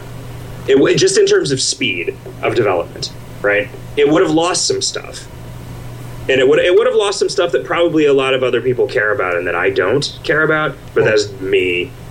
That is me being like, like just as happy playing a game that is gray rectangles with interesting systems as one that is pretty and convenient in interface terms. Yeah. Uh, Solve Omnis says recently y'all mentioned that you had the basic idea for Avatar for Sneaky Pete pretty well sussed. Ah, I would not say that. Um, I have the idea for Sneaky Pete as well as I had the idea for the Avatar of Jarlsberg when I said I had the Avatar of Jarlsberg pretty well sussed out. So yeah, sure. Uh, now that you do, I gotta ask: Wouldn't it be funny if the plot of that path involved Sneaky Pete being a complete dork who thought he was awesome and totally wasn't? Also, I really liked the class act and felt like it was the biggest challenge to date. I want more of that sort of thing. That path was so cool. I did my first hardcore essentials with my main in it. Oh, that's neat. Um, finally, I hear rumblings about an upcoming visit to the bay, including an aquarium visit. The aquarium of the bay is pretty cool, but there's also the Steinhart Aquarium. Uh, one can get a package ticket through the Academy of Sciences that includes the Steinhart, the planetarium, the museum, some kind of rainforest, and something called the Living Roof, which sounds really neat. It's like 30 bucks for the whole thing if you do it on a weekday. Drop me a line because I'd love to check that shit out. Uh, I think that living roof is a thing that you can see from wherever you go to go to the exploratorium and some other museum or something that I walk to a bunch of times with some columns up front. Yeah. It's a roof that's covered with grass. Um, how about says slash Kamai Hagnk's ancestral money storage? Since you can't take meat out of storage to buy raffle tickets, why not be able to do crafting as well? I know since you can take meat out of storage to buy raffle tickets. Yeah, but eh, no. Like, say you're making Boris's key lime and you have 10 of each in storage, so let you auto pull those when you click on the discovery and it'll count those towards your pulls for the day. I. Yeah. No, no. Well, because one of those are quest items, and you can't. There's a lot of reasons. There's a lot of reasons that that doesn't work. Uh, they says, can initiative be a little more transparent? How about adding it to the manual? Yeah, that's a thing people might like. Hmm. That and the phylum. Although the phylum is supposed to be so obvious. I guess you get into some weird like where like construct is a pretty broad category. Yeah. Wait, why do people want phylum? Is phylum a useful thing for one of the familiars? Yeah, yeah, I think so. For various, for and there are certain. Not that this is a thing that a lot of people care about, but like there are things like combat items that auto kill monsters of a certain phylum Mm. and stuff like that. Um, Arabagantos says this is like a like a hospitaliano. Uh, just how huge is Bloodbath? A cutlass that puny adventurers need two hands to wield it. Is the old man actually eight feet tall? Huh. I think maybe when I made it a cutlass, I did not realize it was a two-handed sword. Uh, is there more stuff to be added to the level 10 revamp? Nope, it's all done. Is there any kind of stuff planned to be added to the Beanstalk area? Nope. Does anybody in asymmetric pronounce KOL as cold when no one's looking? No, I pronounce it kl. I still only pronounce it KOL. Olds. Lols. Um, today's guest, Thomas Haden Church. Somebody else who played somebody named Lowell in something. There are not a lot of people named Lowell. I feel like there were a lot of people named Lowell when I was growing up, but I haven't met anybody named Lowell in a long time. It has been a while. Lowell, Lowell's and Dwayne's. Have you met a Dwayne recently? And Dwayne. Yeah, I don't know any Dwaynes our age. It seems like there were there were somebody named Dwayne when in the 80s was either like a 20 year old black dude, a 40 year old white dude. That's it. Those are the only options. So now it's 60 year old white dudes, 40 year old black dudes, and nobody else. Yeah. Sorry, Lowell's. Sorry, Wayne's. Uh, Graythan says, Hey guys, there may have been a question like this during Zombies, and the answer may have been too much work, too little benefit, but just in case. For Age of Yoris, would it be feas- feasible to have the consumables drop down things I can use be limited to the cosmic kitchen stuff in the food and booze section? Yeah, I think that that would be part and parcel of striking out the eat links. Maybe? Yeah. Because I don't actually know how that works anymore. I did some stuff uh, with the inventory script today. Uh, I just did it myself instead of asking Chris to do it for the next item of the month, and that shit is totally different than I remember it being since we folded the closet and Hagnk's and everything into it, and that required some generalizations of things that I now I just don't remember how they work anymore. Uh, for anyone, says Rainbow Sparkles, considering an aquarium in San Francisco, the California Academy of Sciences, which houses the Steinhart Aquarium and the Rainforest, is the happiest place on Earth. On Thursday evenings, they have nightlife events where you can get drinks, uh, you can booze among the fishes, bands play, and everybody has a fantastic time. Pretty legit during the day, too, and it's located in Golden Gate Park, which has nice wooded areas to wander around, botanical gardens and art museums in Buffalo. Pretty much everything you want from a city park. Yeah, man, I love the shit out of Golden Gate Park one end is like you, you start out with a bunch of just like happy friendly gutter punks right you, you come out of like you come out of like Haight-Ashbury and then it's like happy friendly gutter punks and then it's like you walk a whole long way through a bunch of awesome environments and then there's a windmill Yeah. and it's a cool windmill too. It's like a big wood windmill, and then from there you go up and you you decide, well, we've already walked this far. Let's keep walking, and then you go to Sutro baths, and then you go to a cave uh, where you walk through a cave, and there's little parts of the cave where you can look down and see the tide splashing around through holes in the rocks, and you're like, this is the kind of environment that video games have led me to believe exists fucking everywhere. But in reality, you almost never see it.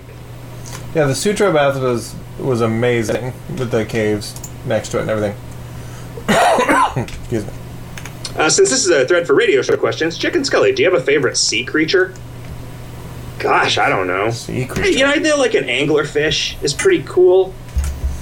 It's the blue whale. I mean, you can you could walk around in its blood vessels, man. Can you really? You could at least crawl. I think. I don't know. It's big. It's Well, I mean, you big. got to learn to crawl inside of whales' blood vessels before you can learn to walk. exactly.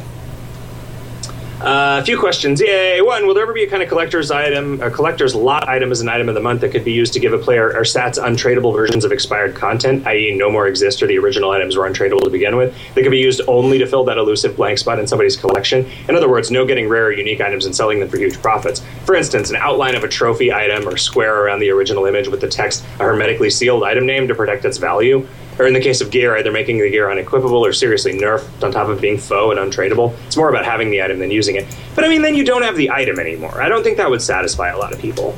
Yeah. You have a different item that's like that. Uh, two, the Warm Subject Shop does sound extremely fun. I have enjoyed Age of Yoris and the Castle Revamp also very much. What part of the game has been the most fun for you, either to play or to write? You know, I have to say that it is not until I get up to the things that haven't been revamped yet that I stop having fun playing hardcore runs Yeah. in this game. It is the point at which it's like, oh fuck, now I gotta go read the wiki to figure out what the fuck I'm supposed to do next. And it's probably spend a lot of turns in low level zones that I forgot that I was supposed to be doing shit in. Right. Um, I tend to like whatever the most recent revamp is. To yeah, because it's new. because it's you know yeah. If I haven't seen it before, it's new to me. Yeah. And they all just they they play I feel like they just play a lot better for somebody who doesn't know what they're doing, which is me. Yeah, me too. Um, three questions you're probably sick of hearing: the sunken chest will it ever able be able to be opened? The children's meal of the damned will it ever be implemented? Uh, the sunken chest is already as openable as it's ever going to be, and the children's meal of the damned is already as implemented as it's ever going to be. Uh, Right. And anyways, thank you, Rusty Knight. Um, Linguini Lad says, so with the advent of Avatar of Jarlsberg, we now have past-specific food that can only be made and consumed in runs. That gives me an idea. What if a future challenge path not only had that mechanic, but also the food had a shelf life? When it expires, it would either disappear or turn into something uneatable and would either be auto-sellable or repurposed to be a component for some sort of non-food crafting recipe. What do you think of that? It's it's tricky to make things degrade over time because the concept of time passes independent of it, like it's really rollover is the only significant way in which time passes. So unless we're doing a lot of really weird tracking every time you spend an adventure to figure out when to rot stuff or whatever. Um, uh, Snaz says, mostly for Scully. In a previous radio show, last week, the one before, you mentioned that one of your relatives made the argument that as a tolerant person, you were morally obligated to tolerate intolerance, which you could not articulate your objection to. I think I may have a solution, and I'd like to hear your thoughts on it. The idea that everyone, or the idea that one has to tolerate intolerance is, I think, kind of missing the point of having a discussion on the subject. If the aim of tolerance is simply to tolerate everyone in a passive way, then your relative is right. However, once you pointed out that intolerance is also as a possible flaw in someone's ethical code, you're no longer being passively tolerant. Your aim has shifted to not just tolerating them, but to actively fighting intolerance and attempting to the world. Uh, as such, you're not obligating yourself to tolerate all ideas anymore, just the tolerant ones. That said, you probably should draw a line between deciding not to tolerate an intolerant idea and deciding not to tolerate an intolerant person. As Jick said, you don't get to punch somebody in the name of tolerance, even if, as Jick did not say, you do get to reason them down. By volunteering for tolerance, you're kind of compelled to also volunteer for nonviolent methods of re education. Uh, please note that I came up with this in the shower in the morning, so it's totally possible there's a flaw somewhere that I've not yet detected, which would be happy to hear how you find it. Elevate the discourse. Uh, I don't want to. Well, like, I think that it's more not that I want to argue with my dad so that he sees that I'm right and he's wrong, but just that he is a person who I like it pains me to hear him talk about shit in a way that I know is contrary to, to how he actually is. And it's like I know you're smart and I know you're like a loving and caring human being, and I would like you to be able to apply those, both of those things to what we're talking about here and change your mind. But you know, I don't think it's being intolerant of somebody's viewpoint to say that you have a different one. I think it, it's it's Yeah, being right, I intolerant mean. of, of someone like if you say I don't like gay people, therefore you can't get married, that's being intolerant. If you say, I think you're wrong about gay people, therefore we probably shouldn't make any laws about it, I have a, I have a problem seeing that as being the same level of intolerance. Well, right. Intolerance is things that you disagree with, personally. And you're laughing I mean- because you know that's not what I said.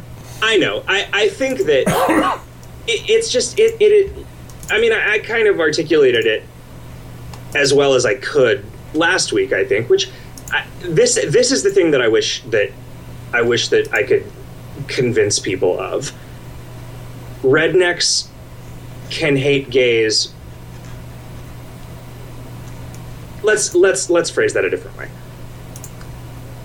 my relatives who would vote against gay marriage do not hate gays.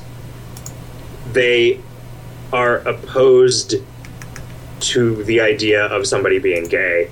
They don't want to see it. They don't think that two dudes should be allowed to get married, but they would not be mean to a gay guy.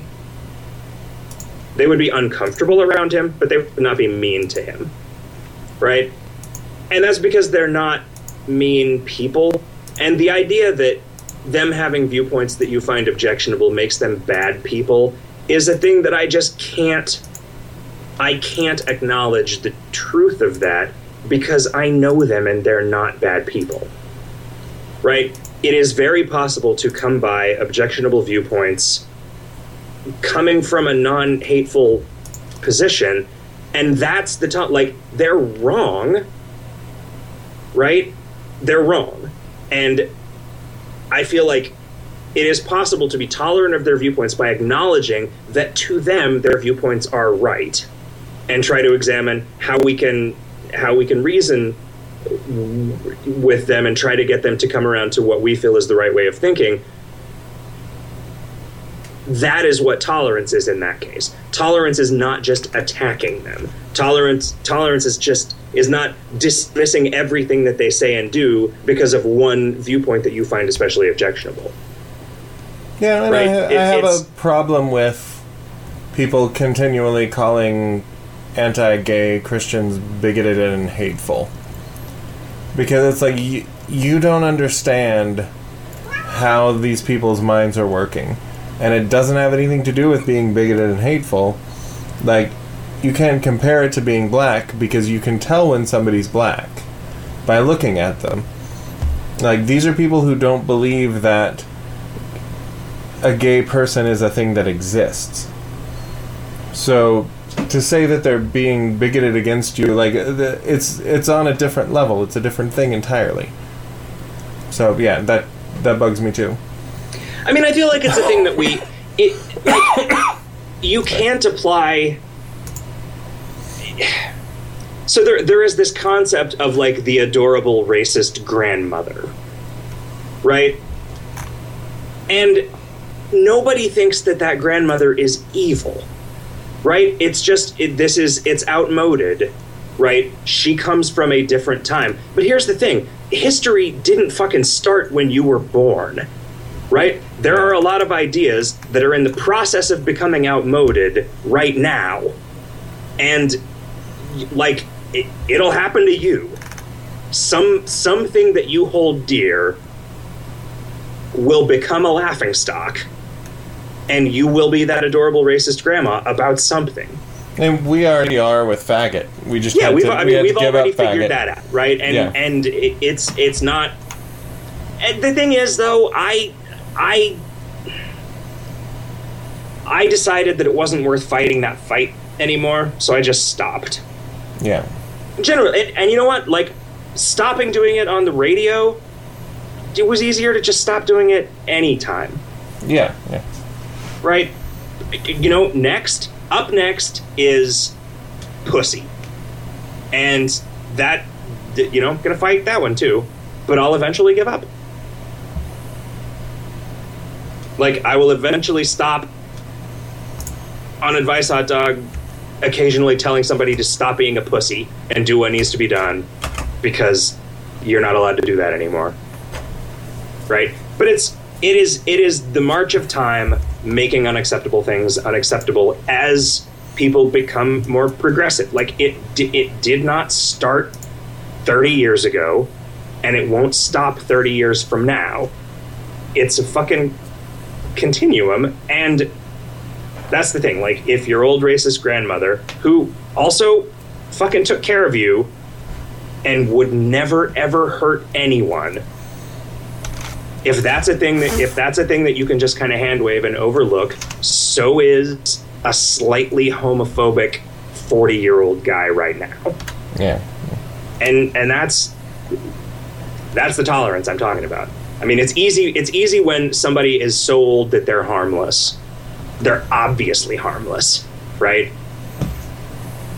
But that same that same racist grandpa, especially when he was a little younger and had some piss and vinegar in him, you might be a little nervous around that guy if you were a black dude. Hmm. I don't know. Yeah, we're over time, but I was just fascinated. Like, okay. I like hearing you talk about the, the things that you think about the world. Well, I like talking about them. I tolerate your uh, intolerance of tolerant, intolerant bigots. Yeah. You know, can we outlaw bigot if we're going to outlaw faggot? They're really similar. At least phonetically. Yeah. Like sure. uh, we could we just say don't fucking call people names. You asshole. Man, I found I played I played the word faggot in word the other day, and I was really surprised that we had not because most of the most of the words that could potentially be offensive, we wrote non-offensive or at least or at least like sort of wink and nod taunts for. yeah, I, I'm pleasantly surprised that I'm allowed to say cunt. Yeah. Uh, But faggot and fuck it were both they both didn't have taunts. Hmm. So I'm gonna split apart this faggot and hit you with every stick. And that's Get it? Because that word actually means a bundle of sticks. Separate, we are just individual sticks, but bound together, we are one mighty faggot. Yeah. Ah, Simpsons. Um, we gotta get out of here. Uh, well, Family Guy. Fucking Simpsons. Apple, Macintosh. You know, I that's the fucking thing, right? Man, I am a I am a proud iPhone owner who is also a staunch Windows PC user Yep, because fuck tribalism. because you, you are a universal man. You're a universal Fuck soldier. intolerance. Fuck intolerance. Yeah. And fuck the intolerant. Won't put up with that shit. Fuck the incontinent. But like, put a rubber sheet on your bed first. Yeah, fuck the incontinent, be careful about the timing. Good night, everybody.